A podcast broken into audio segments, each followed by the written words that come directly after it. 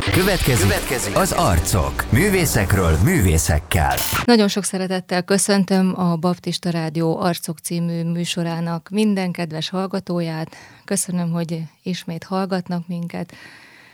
Murányi Kovács Anita vagyok, mint már többször elmondtam, az Arcok című műsort művészekről készítem.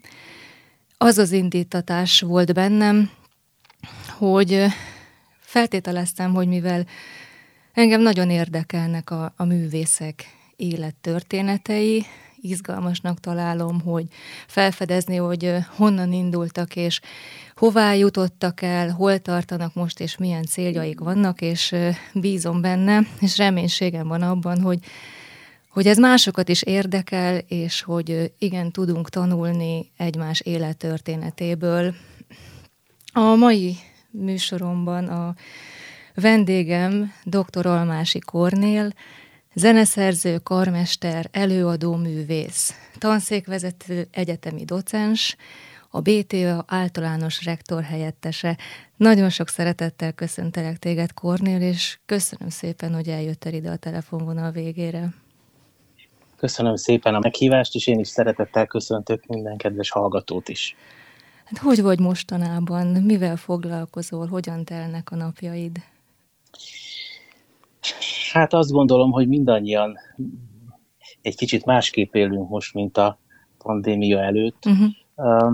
Azt gondolom, hogy ez nagyon meghatározza az életünket most, és hát bennünket, művész embereket, meg azt hiszem, hogy különösen is. Uh-huh. Nagyon érdekes adatot olvastam, hogy a, a tavalyi esztendőben a, a, a tervezett éves koncerteknek a 85%-a maradt el. Uh-huh. Tehát azt gondolom, hogy ez, ez önmagában elég e, szemléletes példa arra, hogy Igen. mennyire nehéz volt ez az időszak. Ezzel együtt azt gondolom, hogy hívő emberként nekünk egy nagyon fontos feladatunk volt, van, különösen ebben a nehéz időszakban, hogy, uh-huh. Hogy még inkább világítsunk a környezetünkben. Uh-huh. Nagyon sok olyan telefonbeszélgetésem volt nekem is kollégákkal, muzsikus társaimmal, amiben hát természetesen ez a kérdés is előkerült, és, és nagyon sok uh, elkeseredett mondatot hallgattam, uh, amire nekünk hívő emberként valamilyen módon reagálnunk kell. Úgyhogy ebben különösen is éreztem a, a mi szolgálatunknak a fontosságát. Igen. Mm. Természetesen azért, hogy, hogy egy kicsit másképp is válaszoljak a kérdésedre, természetesen a, a, azért nagyon sok mindent tudunk, tudtunk mhm. csinálni, uh-huh. olyan háttérmunkákat. Egy, egy művészember, egy zenészember ugye napi szinten gyakorol.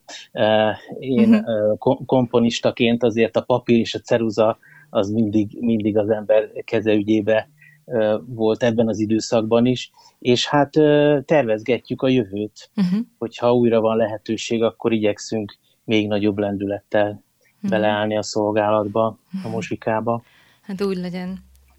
Amikor 2019-ben az év baptista művészeti díj átadó ünnepségen, ugye te voltál az év baptista művésze abban az évben, hát engem érte az a megtiszteltetés, hogy felolvashattam a rólad szóló méltatást, és hát emlékeim szerint tehát rendkívül hosszú volt, és jó magam már azon gondolkodtam a felolvasás közben, de hát ez hogyan fért bele Kornél életébe? Ő ezt mikor csinálta? Ennyi mindent, ennyit tanult, ilyen sok munkája van, a zenének ennyi területét ismeri, és akkor így elkezdtem gondolkodni, hogy hogy tényleg így az, az egyházzenei stílusokban, vagy ettől kezdve a gospelen, a jazzen át, ugye a klasszikus zene, mindenben kimagasló eredményeket értél el, és a végzettségeidet tekintve is középiskolai énektanár vagy, és zeneelmélettanár, és karvezető, basszusgitár, előadó művész, teológus, egyházzenész szakon és zeneszerző karmester, tehát hogy most is tartott rövid ideig, amíg felsoroltam, hát Hát hogyan? Ilyenkor így elgondolkodom, hogy ez így, mindez így egyben feltételezem, hogy kiegészül benned, kiegészítik egymást ezek a területek, de hogyan létezik ez benned? Tehát hogyan vannak ezek a, a, a zenei tevékenységeid összhangban egymással? Hogyan működteted ezeket? Nagyon érdekes, ahogy ezt az ember visszahallgatja vagy olvassa, akkor akkor tényleg nagyon-nagyon soknak tűnik. Igen. Viszont, viszont megélve ezeket a dolgokat, ahogy mondod, igazából én bennem egyik sincs meg a másik nélkül. Tehát uh-huh. ennek a komplexitásában érzem a teljességét a, a történetnek, és, és valóban úgy élem én a, a, az életemet, a napjaimat, hogy, hogy ezeknek a területeknek, különböző területeknek ö, időszakosan különböző dominanciái jelennek uh-huh. meg az uh-huh. életemben, és ettől számomra ez nagyon-nagyon izgalmas, uh-huh. változatos, és nagyon színes, és, és nem, ö, hogy mondjam, nem, nem süppedek bele egy-egy dologba, uh-huh. hanem, hanem mindig, mindig új kihívások vannak, és ezek váltakoznak a különböző zenés stílusok uh-huh. vonatkozásában, ezért hát rengeteg, rengeteg muzsikussal dolgoztam együtt, uh-huh. sok, sokféle kórussal, nagyon-nagyon sokféle gondolkodású emberrel, és ez megmondom őszintén, hogy engem, engem nagyon inspirál. Igen. Tehát amikor mondjuk írok egy kórusművet, akkor, akkor, akkor igazából nem, nem foglalkozom semmi mással, akkor csak azzal. Uh-huh. És utána nagyon-nagyon gyönyörködtet az a változatosság, uh-huh. hogy, hogy utána egy, egy jazz zenekarba vagy egy gospel zenét uh-huh. kell játszani. Én szeretem ezt a fajta változatosságot. Uh-huh. Igen. Ugye van az a, bocsánat, van az a, van az a mondás, hogy ugye kétféle zene létezik, jó zene és rossz zene, és aztán a stílusokat tekint pedig az már csak egy, az már csak egy habatortán. Aha. Hát egy ilyen rendkívül komplex személyiséget is leírtál így egyben, és ez nagyon érdekes volt hallgatni így a zeneművészet kapcsolatában. Hát, hogyha visszamegyünk a kezdetekhez, az hát Egerben születtél, Hát meddig éltél ebben, abban a városban, és hogy milyen nyomok vannak abból a, azokból az évekből benned? Igen. Hát Egerben születtem, uh-huh. de nem, nem Egerben éltünk uh-huh. a mhm. szüleimmel, családunkkal, hanem édesapám lelkipásztor, Igen. és ő akkor a, a Noszfai gyülekezetben, Noszfai is körzetében szolgált, uh-huh. tehát mi Noszfajon éltünk, Uh-huh. Igazából ez nem volt már az én életemben egy olyan nagyon hosszú időszak, mert uh-huh. ugye én 76-os születésű vagyok, és igazából két évig éltünk, szűk két évig éltünk Noszvajon, és aztán utána 78-ban ö, ö, kerültünk át Békés Csabára, Aha. Ö, és ott, ott szolgált édesapám, uh-huh. igen, tovább, ö, és aztán, ö, hát aztán onnan onnan egy jó nagyot utaztunk, mert aztán 79-től uh, édesapám a Clevelandi gyülekezetbe kapott uh, meghívást, úgyhogy mi akkor, mi akkor egy olyan két, két és fél szűk három évet éltünk kint az USA-ban. Uh-huh. Úgyhogy, de aztán utána jöttünk vissza Békés Csabára, és aztán uh-huh. ott folytatta a szolgálatot. Úgyhogy Hát elég sok fele megfordultunk, mert aztán utána Békés Csabáról átkerültünk Hajdúböszörménybe, ott volt édesapám lelkipásztor, és igazából nekem, nekem talán ez volt az egyik legmeghatározóbb időszak, mert mert ö, ö, Békés Csabán Aha. kezdtem az általános iskolát, egy ének tagozatos ö, osztályban, és meg természetesen a zeneiskolát is ott kezdtem, Csécsei Józsi bácsinál, aki az én nagyon szép emlékű hegedű tanárbácsim volt, és meghatározó egyéniség volt. És aztán, aztán Böszörménybe átköltözve, aztán ott fejeztem be az általános iskolát, uh-huh. és, és akkor utána kerültem Debrecenbe. Uh-huh, uh-huh. És így az USA beli élményeidre hogyan emlékszel? Akkor ott iskolába is jártál. Hát iskolában nem, de óvodába. Ja, hogy egy, még óvodába. Egy, egy uh-huh. rövid időt jártam, igen. aha, aha. E, hát vannak így, a, így a, az utolsó időszakról már valami emlékeim, de hát ugye, ugye azért rengeteg olyan fénykép van, ami, ami, ami segít emlékezni ez, erre az uh-huh, időszakra. Uh-huh. Hát azt gondolom, hogy főleg abban, a, abban az időszakban nagyon-nagyon érezhető volt az a, az a körülbelül, hát azt gondolom, hogy egy ilyen 30 éves lemaradás mondjuk a magyarországi helyzet és, a, uh-huh. és az USA között mondjuk ilyen apróságokban, hogy, hogy mondjuk ami, amikkel én játszottam gyerekként kint, nagyon emlékszem például olyan zsírkréta, vagy olyan filcek, amiket Amerikában az óvodában használtunk, hát azokat, azokat hát 90-es évek vége fele kezdtem el látni Magyarországon azokat a termékeket. Hát ez csak egy érdekesség, hogy, hogy, hát, hogy ilyen, ilyen, például az óvodában képzeld, olyan, olyan dolgok voltak kint, hogy, hogy mi az óvival a csoporttal lovagolni jártunk aha. például, képzeld el. Aha. Egy kereszt, keresztény óvoda volt, ami hát akkor Magyarországon egy elképzelhetetlen dolog volt. Aha, aha. Úgyhogy vannak azért ilyen élményeim, meg hát gyülekezeti élményeim is. Aha. Mi ott laktunk a, hát több helyen is laktunk Clevelanden belül, de én az utolsóra emlékszem igazából, ott az imaház, az imaház meg a lelkipásztori szolgálati lakás az egy helyen volt egymás fölött, uh-huh és, és hát ott, ott rengeteget, rengeteget játszottam. Kisgyerekként lementem az imaházba, és már ott akkor nyomkodtam az orgonát, meg, meg Isten tiszteletest játszottunk, szóval, szóval kicsi gyerekként megvolt ez a, ez a, ez a lehetőség, hogy, hogy mi tudtam, kedd délután is le tudtunk menni játszani az imaházba. Hát ez nagyon érdekes, hogy ezt még most hallom először Isten tiszteletest játszani. Ó, én rengeteget prédikáltam abban az időben. Uh-huh. Mesélnél nekem a, nekünk a családodról, amelyben felnőttél, és a, egy, valamennyit a gyermek önmagadról, hogy hogyan képzeljünk mi téged el gyermekként, milyen családból jössz, és hogy milyen mintákat vettél át, hogyan nőttél fel? Hát, hogy említettem, lelkész családban Igen. nevelkedtem. Ketten vagyunk testvérek, uh-huh. egy nővérem van, Enikő. Ő egyébként szintén lelkész feleség lett, uh-huh. lelkipásztor feleség. Hát én azt gondolom, hogy mi, mivel úgy szocializálódtunk otthon, hogy gyakorlatilag gyülekezetben voltunk állandóan, uh-huh. ezért nagyon-nagyon meghatározó volt az, hogy, az, hogy a gyülekezeti lét az milyen. Uh-huh. És, és a, a, a családi minták is, ugye, hát egy lelkipásztor család az mindig, mindig valahol, valahol a kirakatban van, mert, uh-huh. hát, mert hát ugye állandóan nyitva van az ajtó a gyülekezeti tagok előtt, uh-huh. vendégszolgálatok, vendégszolgálók jönnek, akkor ebédre hozzánk mhm. jöttek, uh-huh. tehát, tehát egy kicsit egy ilyen, egy ilyen nyitott, nyitott családi életet éltünk, ami, ami, ami mindenképpen arra nagyon jó volt, hogy, hogy nagyon sok emberrel meg lehetett ismerkedni gyerekként is, uh-huh.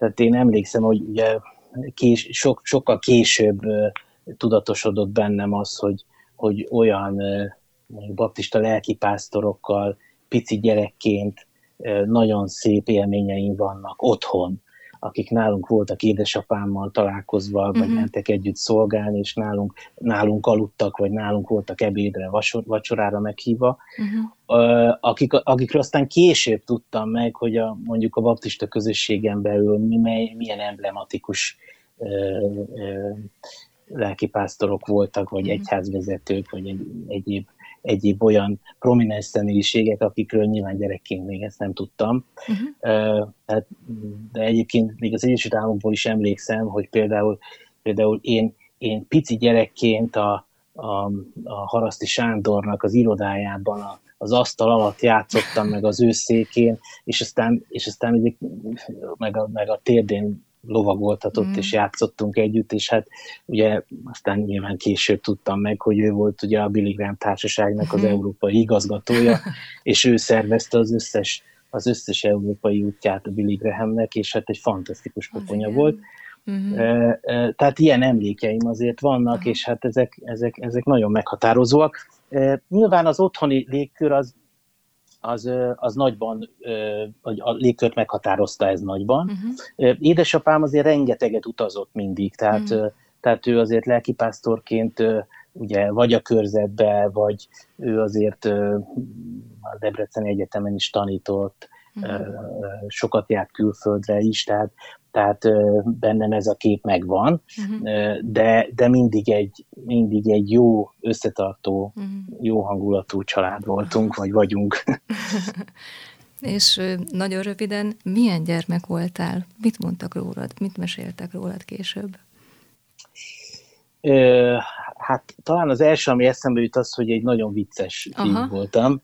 Tehát, hogy azért aki engem gyerekkoromban ismert, az, az sokszor mai napig fölemlegett, hogy milyen jókat, jókat mhm. nevettünk.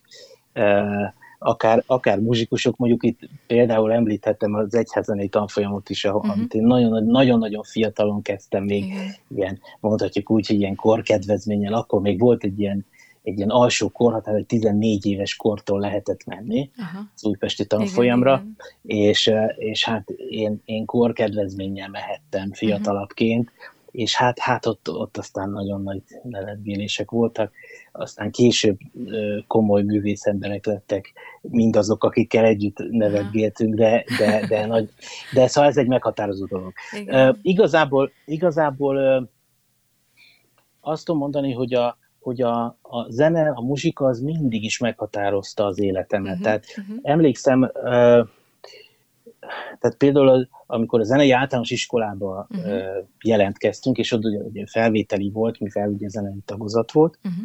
akkor ott uh, ott, ott már a nővéremmel két szólamban énekeltünk ö, a felvételin, és nekünk volt ilyen, volt ilyen, ilyen játékunk, ez, ez, ez talán még nem is mondtam el nagyon sehol, uh-huh. hogy a nővéremmel mi állandóan énekeltünk és, és improvizáltunk. Uh-huh.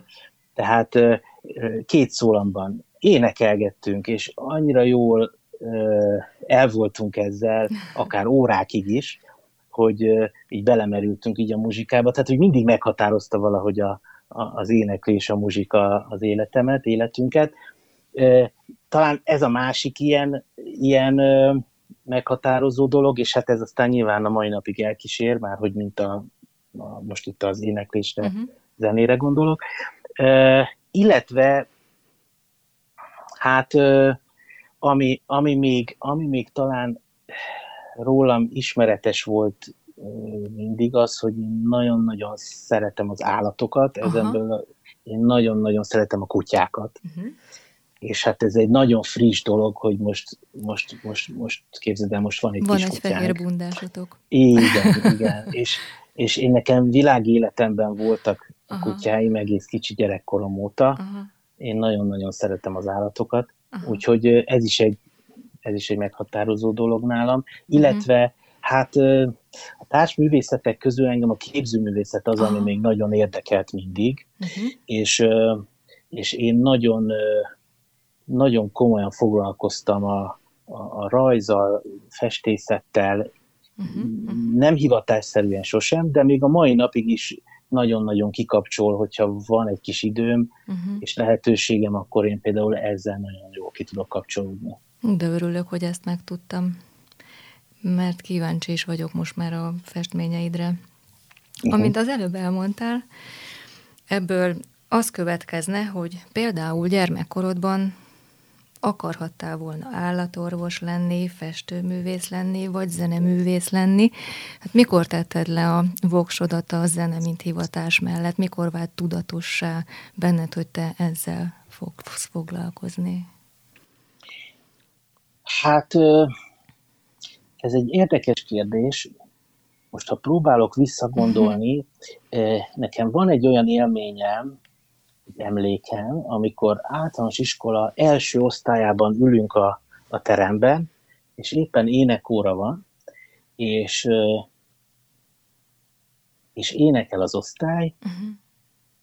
és én közben azon gondolkodtam, emlékszem, uh-huh. hogy, hogy, hogy vala, valami, valami kritikát megfogalmazott a tanítónőn, hogy valaki nem énekelt tisztán, vagy nem volt olyan makulátlan a dolog, és így gondolkoztam rajta, hogy hát hogy, hogy lehet nem tisztán énekelni. Tehát annyira evidencia volt ez számomra, hogy, hogy, hogy én, tehát most ezzel azt szeretném mondani, hogy, hogy, hogy igazából számomra az sosem volt kérdés, hogy, hogy én zenész leszek. Aha. Tehát amióta az eszemet tudom tulajdonképpen, uh-huh és aztán nyilván egy csomó olyan megerősítő dolog volt a, a kiváló pedagógusok részéről, akik, mm. akik velem foglalkoztak. Igen. Tehát, hogy, hogy azért én zeneiskolában azért országos szólfés versenyt nyertem, mm. meg névdaléneklési versenyt nyertem, mm. akkor ugye én hegedűsként kezdtem, mm. és aztán én még a konziba is hegedű szakos is voltam, Aha. Tehát elég sokáig csináltam. Még a mai napig is előveszem hangszert egyébként mm. időnként. Tehát, hogy, hogy, hogy hegedű versenyt nyertem, tehát, tehát, tehát mindig voltak ilyen impulzusok, és mindenki nagyon bátorított. Nekem a hegedű tanár bácsim, aki aztán később a konzira fölkészített, uh-huh. úgy hívták, hogy Mátyás Csaba, uh-huh. ő is egy kiváló pedagógus volt Debrecenben. Ő például, ő például egész nyáron bizonyos időközönként kijött hozzánk házhoz, hogy hegedű órát tartson, tehát nem volt nyári szünet, hanem, hanem akkor is tartotta az órákat, amit persze gyerekfejjel emlékszem volt, hogy úgy jött úgy jött uh, hegedű órát tartani, hogy éppen kín az udvaron uh, ny- nyakig olajosan bütyköltem a biciklimet, uh, és úgy kellett bemenni, hát nem nagy, nem nagy lendülettel mentem olyankor persze gyerekként, de, de szóval, szóval mindig Aha. voltak olyan, olyan mentoraim, akik, akik nagyon, nagyon segítettek, és, és hát igazából nem volt ez, ez olyan nagy kérdés számomra. Aha. Tehát mindig is evidenciaként uh-huh. volt ez előttem. És milyen volt, milyen volt a viszonyod a gyakorlással, hogy ezt hogyan építetted be az életedbe úgy gyerekként, hogyan tudtad elfogadni, hogy ez a pálya is hát rengeteg munkával jár? Nézd, nyilván mondjuk 6-8 évesen uh-huh. még feltétlenül kell egy szülői konzekvencia ebben, uh-huh. egy, egyfajta rendszerre való rászoktatás a gyerekeknél. Hát ez nálunk is így volt, uh-huh.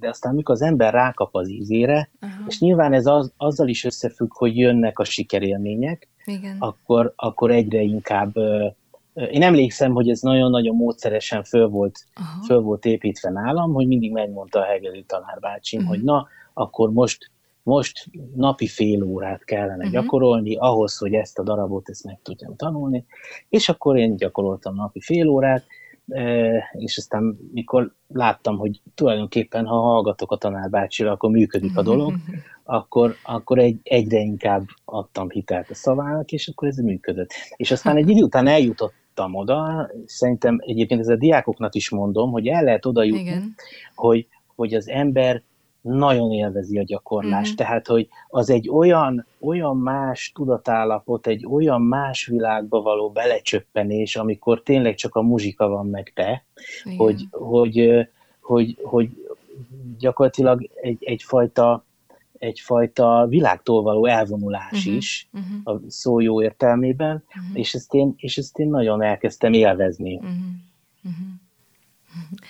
Hogyan lehetséges, hogy 14 éves korodban nyertél felvételt a Debreceni Zeneművészeti Főiskola zeneelmélet szakára.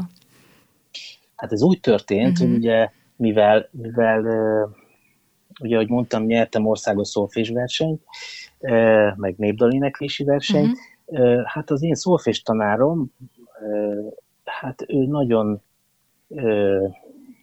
intenzíven kezdett velem foglalkozni, uh-huh. és akkoriban, most, most nem tudom, hogy éppen van-e ilyen lehetőség, de akkoriban volt ilyen lehetőség, hogy, hogy, a, hogy a főiskola indított ilyen különleges tehetségek oh, igen. Csoportját, Uh-huh. és ott gyakorlatilag egy ilyen, egy ilyen tényleg csak néhány fős kis évfolyamok voltak, sőt, hát igazából az a helyzet, hogy a, abban az évben, amikor engem fölvettek, akkor akkor más nem is vettek föl, tehát ott egyedül voltam, és a, hát nem tudom, hogy ismerős a számodra a Szesztai Zsoltnak a neve, aki uh-huh. akkor ott volt a, ott volt a, a, a zenelmélet tanszék vezetője, uh-huh. és akkor a, a Szesztai Zsolt e, fölvett engem erre a, Igen. erre a szakra. Mm, remek. Aztán ugye tudom, hogy később a Baptista Teológiai Akadémián is végeztél, a Zeneakadémián is végeztél, és hát ami nagyon különleges szín volt az életedben legalábbis szerintem. Remélem egyetértesz ezzel, hogy a mesterképzésedet a Szorbon Egyetemen végezted. Ez egy, egy, egy, egy érdekes időszaka lehetett az életednek. Igen, hát azok doktori tanulmányok voltak már, tehát a Aha, PhD igen. képzés során. De ez azzal járt, hogy Párizsban éltél? Nem. Aha. Ez azzal járt, hogy, hogy gyakorlatilag a Szorbonnak volt uh-huh. egy magyarországi, magyarországi képzési központja, ah, igen, és, és itt gyakorlatilag el tudtuk kezdeni a, a, a munkát, és a, a professzorokkal pedig online módon, uh-huh. illetve illetve hát ö, ö, itt a környező országokban ö, tudtunk találkozni. Tehát nekem például volt, hogy a, hogy a témavezetőmmel ö, mondjuk Erdélyben tudtam találkozni, mert épp, éppen, akkor, Aha. éppen akkor itt volt, és akkor, akkor tudtunk így konzultálni, és természetesen online módon. Uh-huh. És aztán, aztán ezt a Szorbon tanulmányt aztán fölváltotta később a, az amerikai Liberty International University-n a uh-huh. képzésem, és akkor így párhuzamosan ment egy ideig, és aztán az utóbbin szereztem meg a doktori fokozatomat végül. Uh-huh. Uh-huh. Nagyon érdekes. Ez egyébként azért volt ez érdekes dolog, mert, uh-huh. mert ugye zeneszerzésből csináltam a, a, az, az én diszertációmat, uh-huh. és, és ott olyan, olyan témavezetőt sikerült találnom, aki, aki pont az én témámmal kapcsolatban egy nagyon-nagyon meghatározó szakember, uh-huh. és, és, és egy nagyon, nagyon jó kapcsolat is alakult ki közöttünk, és, és hát ez egy, egy érdekes történet, mert, mert a, a zeneszerzés területén általában ugye az a szokványos, hogy DLA fokozatot ö, szereznek. Uh-huh. Nekem viszont ez, ezen a képzésen PhD fokozatot Igen. sikerült szereznem, ami ugye általában inkább elméleti dolog, uh-huh. és, és a tudomány területéről közelíti meg a, a tematikát, és így nyilván én is erről az oldalról közelítettem, de a dolgozatomnak a második fele az, az, az elméleti anyagoknak a gyakorlati megvalósulása a saját kompozíciókban. Uh-huh. Úgyhogy uh-huh. ez, ez így alakult. a hitéleted, most olyan kérdéseket fogok majd feltenni, hogy ahogyan az elején így a zenei stílusokról beszéltünk, hogy egymást váltogatják a, az életedben, most így a kérdésekben is úgy gondoltam, hogy, hogy kicsit váltogatni fogom a témákat, és hogy most így a hogy érdekesebb legyen. A hitéleteddel kapcsolatban szeretném azt kérdezni, hogy, hogy mikor döntöttél Jézus követése mellett, és hogy így a, a megtérésed hogyan történt? Hát sok mindent elmondtam itt a, igen, az előzményekkel igen. kapcsolatban. 91-ben, 1991-ben volt a bemerítésem a uh-huh. hajdúböszörmény gyülekezetben, uh-huh. tehát ezért is mondtam, hogy az volt talán az egyik legmeghatározóbb uh-huh. szakasza az életemnek ebből a szempontból feltétlenül. Uh-huh. És hát azt tudom mondani, hogy nem, nem egy adott ponthoz uh-huh. köthető az én megtérésem, tehát ez egy folyamat volt. Ugye lelkipásztor gyerekként, hát azért most ne ne ö, legyünk ász, vagy ne, ne, tag, ne takargassunk dolgokat. Tehát nyilván a gyülekezetekben problémák is vannak, feszültségek is vannak, és lelkipásztor gyerekként talán egy kicsit több mindent érzékel ebből az ember, mint egy, mint egy átlagos gyülekezeti tag.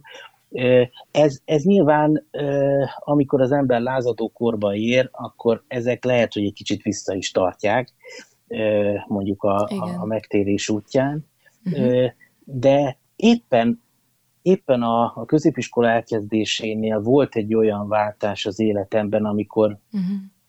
és ez is egy kicsit összefügg a szakmával, hogy rá kellett arra jönnöm, hogy tulajdonképpen az, ami, amire én az életemet föl akarom tenni, Igen. az tulajdonképpen Isten nélkül semmit nem ér. Uh-huh. Egy, egy, egy, egy lárpurlár dolog, uh-huh. és, és ezt én akkor, akkor annyira, annyira tisztán láttam meg, és annyira meggyőzött az Isten lelke mm. ebben a kérdésben, hogy, hogy én akkor ezt eldöntöttem, hogy én úgy szeretném ezt folytatni, hogy, hogy az Isten dicsőségére Igen. legyen minden. Igen.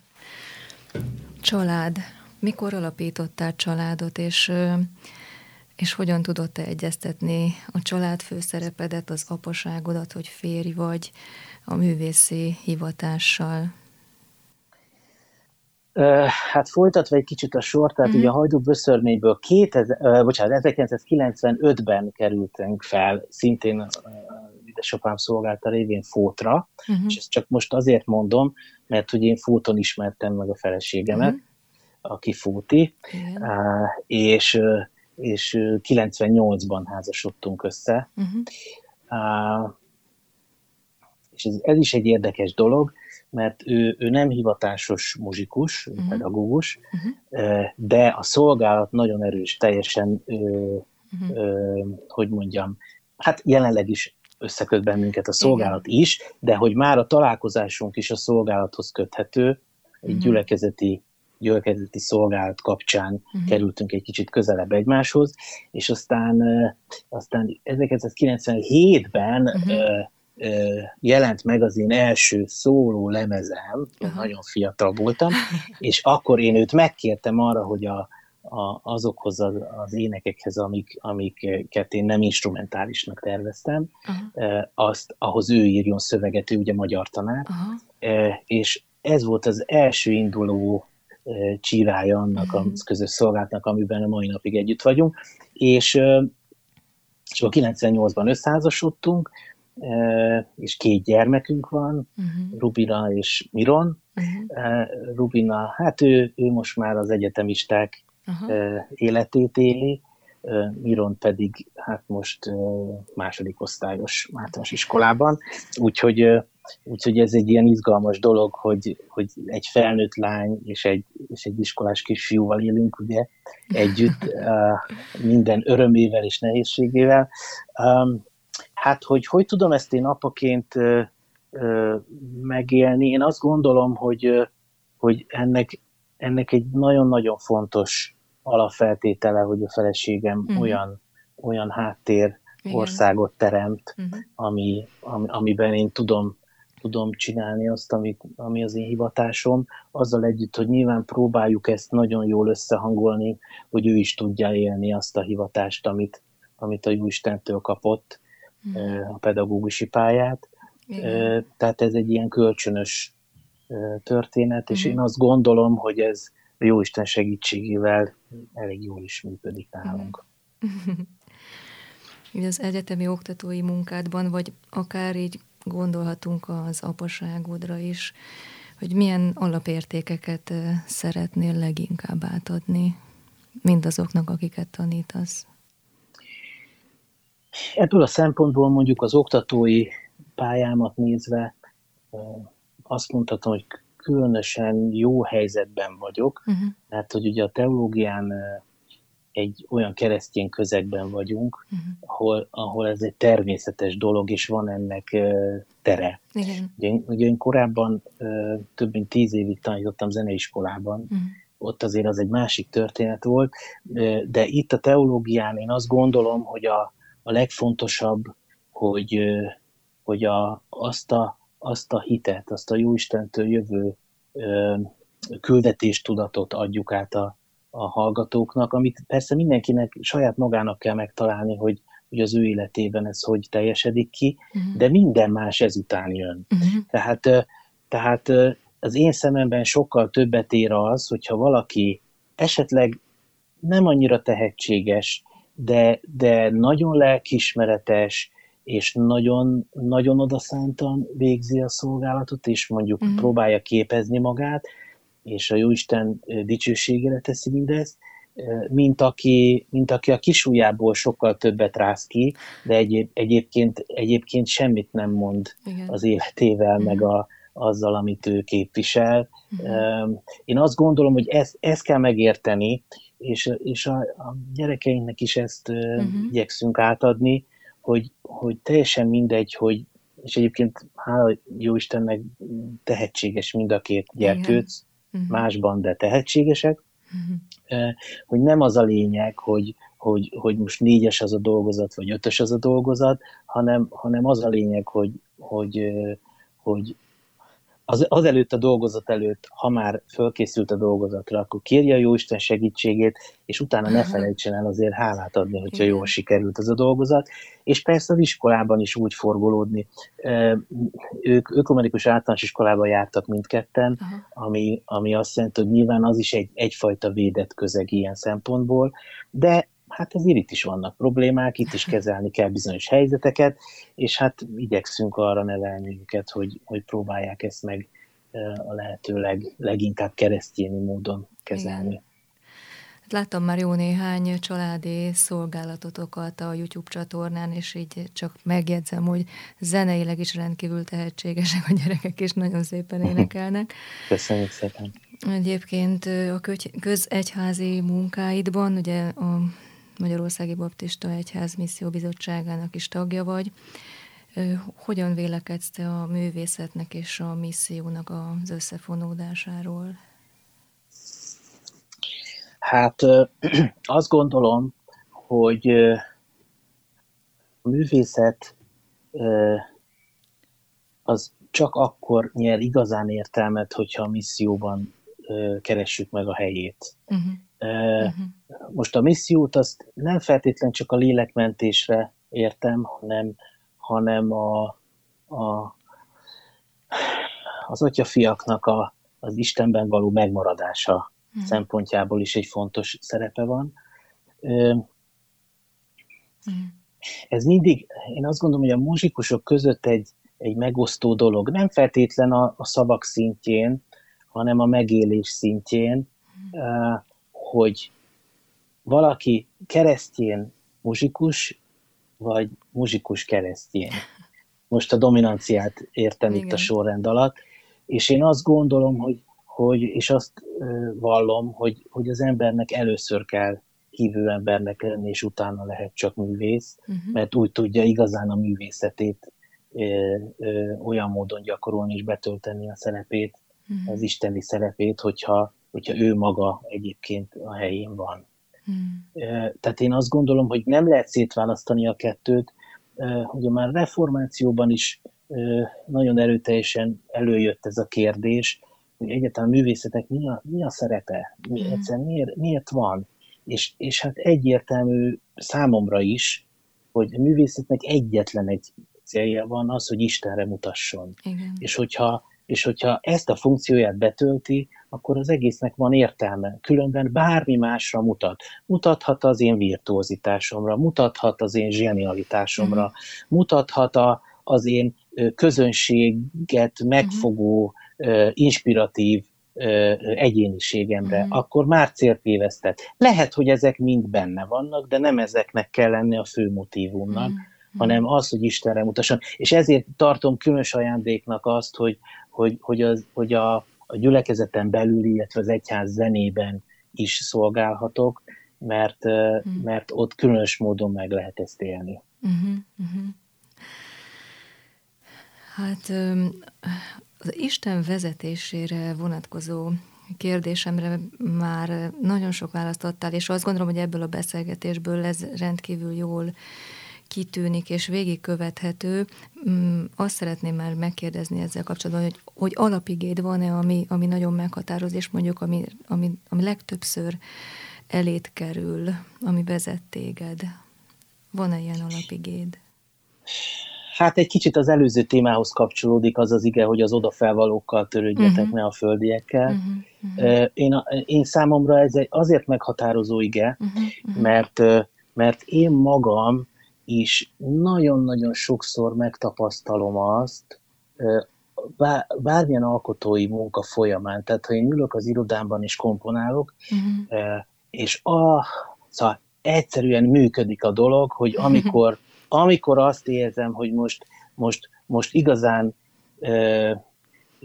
egy olyan ihletett állapotban vagyok, és, és imádsággal kezdem meg a munkát, és közben is azért imádkozom, hogy a Jóisten vezesse a gondolataimat, hogy mit, uh-huh.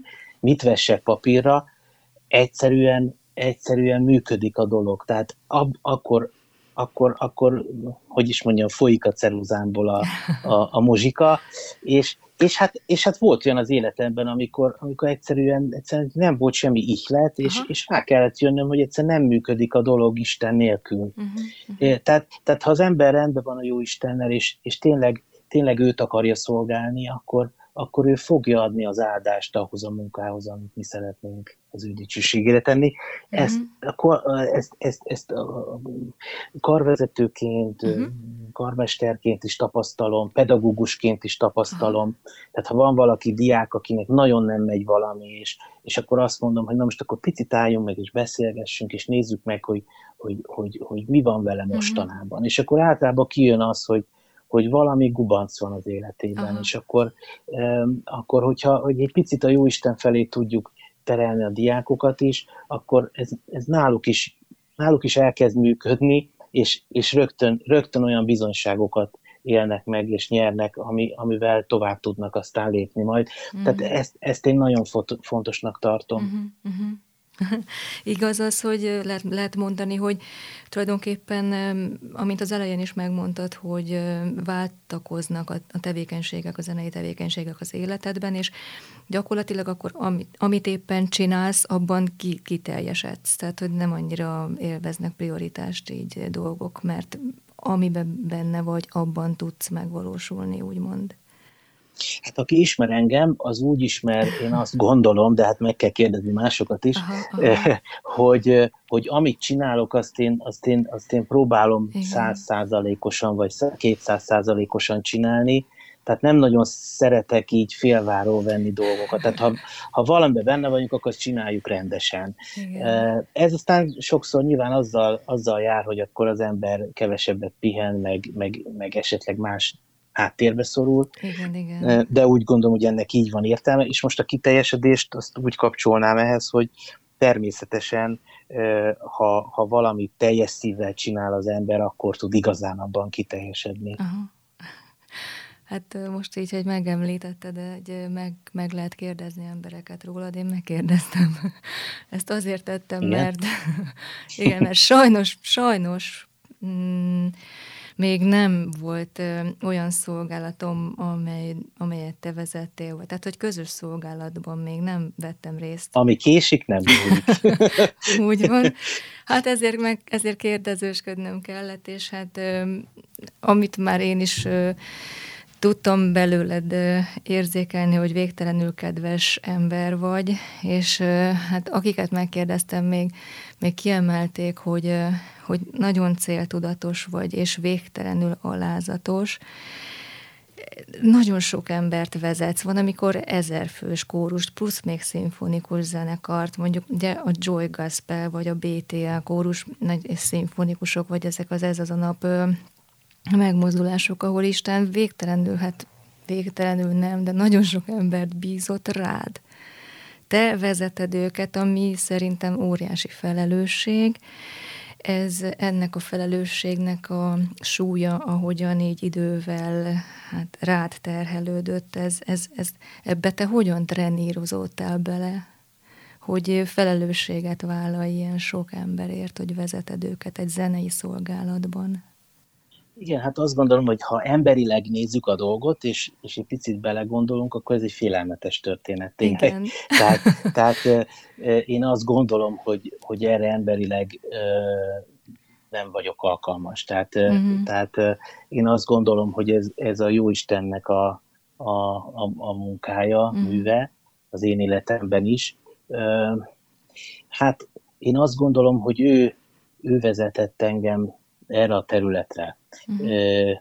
Az első ilyen nagyobb megmozdulás az 2012-ben volt a, a, a Reménységfesztivál, a Billy Graham Társaság által szervezett Reménységfesztivál, ahol, ahol ilyen ezerfős kórusnak a vezetésére Igen. kértek meg.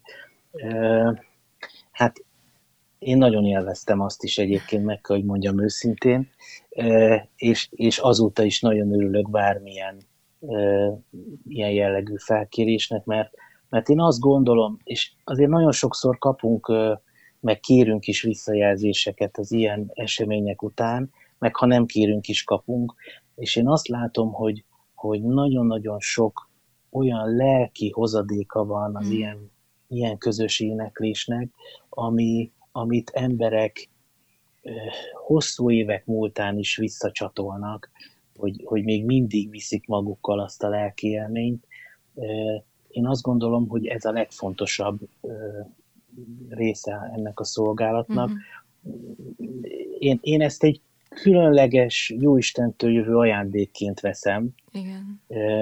De mondom, tehát nagyon élvezem is, mert, mert tényleg egy, egy különleges dolog. Így a beszélgetésünk vége felé villámszerű kérdéseket szeretnék így feltenni neked, például, hogy a munkádon, így a zenén kívül mivel töltődsz fel? Mondhatom a zenehallgatást is? Vagy az, vagy az, vagy az nem, nem megy. Na, én nagyon, szeret, na, nagyon szeretek zenét hallani. Igen. Hát most figyelj, az az igazság, hogy ez, ez, is, ez is ezzel kapcsolatos, de én nagyon, nagyon szeretek mondjuk például különböző kompozíciókat, hát egy kicsit ilyen szakmai szemmel vizsgálgatni. Aha. Tehát re, rengeteget tanulmányozok partitúrákat például. Na de hogyha egy picit menjünk a szakmámtól távolabb, nagyon szeretek a természetben mm-hmm. járni. Nagyon, nagyon szeretek, hát például biliárdozni nagyon szeretek. Az is nagyon jó. E, aztán mit szeretek még? Nagyon szeretek rajzolni, meg, meg uh-huh. ha mhm. van egy kicsit több időm, akkor festegetni is. Arra uh-huh. mostában nagyon kevés időm volt, uh-huh. de, de ugye a kezemben van egy ceruza, akkor ugye általában mindig valamit rajzolgatok. Uh-huh. Például az, az is nagyon jó kikapcsol. E, aztán mi az, amit még nagyon szeretek? E, e, Utazás? Utazás. Hát elég sokat utazom. Aha. Hát a feleségemmel ketten el szoktunk menni. Ezt így, ezt így magunknak kitűztük, hogy minden, minden évben kétszer valahova, nem, nem messzire, de úgy elvonulunk egy kicsit. Azt, azt, azt például nagyon-nagyon szeretem. Uh-huh. Hát körülbelül ezek azok. Igazából, igazából hát ugye említetted, hogy sok mindent csinálok, hát szabadidőm az elég kevés van. Tehát, tehát ugye ezek úgy kitöltik, Igen. amiket most úgy mondtam. Uh-huh. És nagy vonalakban hogyan képzeled el a következő öt évedet? Hogy képzelem el? Aha. Hát, hát azt, azt gondolom, hogy a, hogy a, a pedagógusi hivatásomnak szeretnék élni továbbra is. Uh-huh. Ezen kívül rengeteg terven van. Ugye mhm. most a, azért a, a vírus keresztbe vágott sok minden, de reméljük, hogy ez csak elhalasztva lesz. Igen. Így van, van körülbelül olyan három, három, de inkább négy lemez, amit szeretnék most megcsinálni, Aha. már itt tolódott. Ezek különböző anyagok. Uh-huh. Van nagyon-nagyon-nagyon időszerű lesz most már többször neki futottunk ilyen külső ö, ö, indítatás kapcsán egy, egy, egy aktuális szerzőjestet uh-huh. csinálni, uh-huh. ami, uh-huh. ami ami most már azt gondolom, hogy időszerű lesz újra egyet megszervezni. Uh-huh. Azt, azt is szeretném. Van, van egy néhány olyan kiadvány, kompozíciós kiadvány, amit szeretnék befejezni. Hát elég sok minden van így. Uh-huh. Van, egy, van egy férfi kari kötetem, aminek az első része már kész van, annak, uh-huh. annak most már lehet, hogy elkészülne a második uh-huh. kötete. Uh-huh. Szóval több ilyen, több ilyen projekt van, még gyereklemez projekt is van, uh-huh. ami már nagyon-nagyon régi terv, azt is be kellene fejezni. Tehát ugye az embernek az idővel kell állandóan versenyt futni, és, és most azért egy kicsit, kicsit itt a, a Covid alatt tudtam behozni a lemaradásomból, úgyhogy remélem, hogy hamarosan mm. ezekből sikerül megvalósítani. Sok áldást mindenhez. milyen, milyen zenét hoztál, zenei felvételt a műsor utánra, hogy meghallgathassuk? Sokat, gondol, igen, sokat gondolkoztam, hogy milyen jellegű uh-huh. zenét hozzak, mivel, mivel elég sok mindent csinálok, uh-huh. és végül arra gondoltam, hogy, hogy van olyasmit hozzuk, ami, ami, ami az elmúlt tíz évemet uh-huh. nagyon meghatározta itt a közösségen belüli szolgálataim. vonatkozásában, ez pedig a Joy Gospel Music együttes, uh-huh. amit, amit hát az egyik szívügyemnek tekintek. Uh-huh. És a, a, a Joy-nak van egy olyan dala, aminek ez a címe, hogy Joy dal, uh-huh. és egy, egy kicsit a mi, mi hitvallásunkat, ami, ami küldetésünket ö, ö, írja le, uh-huh. és azt gondolom, hogy, hogy ez lenne az a dal, ami, amit, amit, amit hoznék most. Uh-huh. Köszönjük szépen, mindjárt meg fogjuk hallgatni. Kornél, nagyon köszönöm, hogy beszélgettél velem, és hogy beavattál az életed történéseibe. Még egyszer sok áldást kívánok az életedre. Köszönöm. Nagyon szépen, nagyon szépen köszönöm a megkeresést, megkeresést is, és mindenkinek az úráldását kívánom. Köszönjük. És elköszönök a hallgatóságtól, és Boros Viktor vezető technikus és műsorszerkesztő kollégám nevében is. Minden jót kívánok a viszonthallásra. Ez volt, Ez volt az Arcok. Művészekről, művészekkel. A műsorszám gyártója a Baptista Podcast. Baptista Podcast. Neked szól.